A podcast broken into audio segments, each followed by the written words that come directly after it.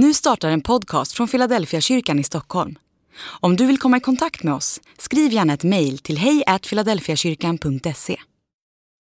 Dag 201 Drömmar Följ med och se Johannes kapitel 1 och vers 39. Gammal är man när man har fler minnen än drömmar. Simon Peres, drygt 90 år gammal. Jag drömmer oftast om banala saker, typ ilandsdrömmar. Jag kan sukta efter en ny bil, en charterresa eller riktigt god mat. Jag tycker att jag har rimliga drömmar. Någon kanske invänder, men jag tycker att det är lagom att vilja åka till Fuerteventura i november och hoppas på snö till jul. Än så länge har jag inte lyckats förverkliga mina sol, min soldröm i november. Det beror helt enkelt på bristande ekonomi och på att vi inte har velat lämna våra barn vind för våg mitt under skolterminen. Och när det gäller snö till jul är det enda jag kan göra att drömma. Ska den drömmen bli verklighet, då måste Gud gripa in.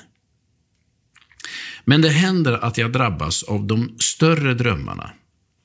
De drömmar som går långt utöver mina privata önskemål och inte har med mina ilandsbehov att göra.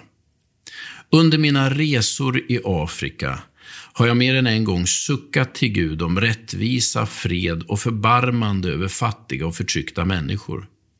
Jag har bett att Gud ska röra vid makthavares hjärtan så att de tar sitt förnuft till fånga och mäklar fred, värnar om rätten och skyddar liv. Än har jag inte blivit bönhörd.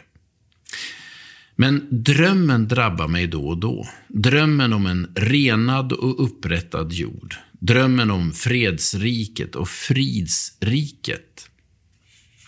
För många låter detta som en utopi, en from förhoppning utan verklighetsförankring. Men det var denna dröm som Jesus väckte till liv hos lärjungarna när de började inse den fulla vidden av vad han var ute efter.